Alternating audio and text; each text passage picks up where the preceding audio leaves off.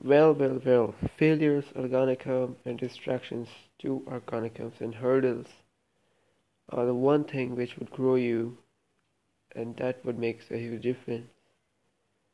And same things happens with me in uploading these things, these podcasts and quite often I don't give time or some situations dro- drops in and it's really difficult to uh, come out of it but however I do it and just as I said the consistency is most important. And here you can say I can I am the perfect example for that because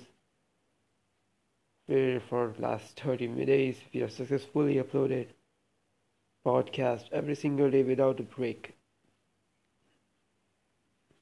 And it is amazing in itself. So well today's contents is that much only and tomorrow we're gonna get a new nice one. So see you tomorrow